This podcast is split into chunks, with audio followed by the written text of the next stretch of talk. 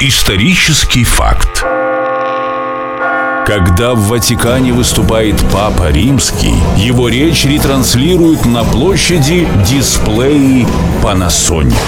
А когда наступает время еженедельной музыкальной проповеди стереобазе, ее поддерживают OLED-телевизоры Panasonic, источники цвета и визуального озарения. Первый аудиожурнал «Стереобаза» помогает обрести музыкальную надежду заблудшим, обороть демонов попсы, исцелить душу и разум.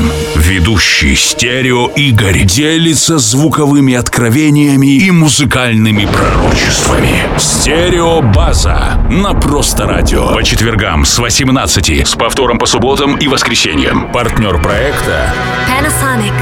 A better life, a better world.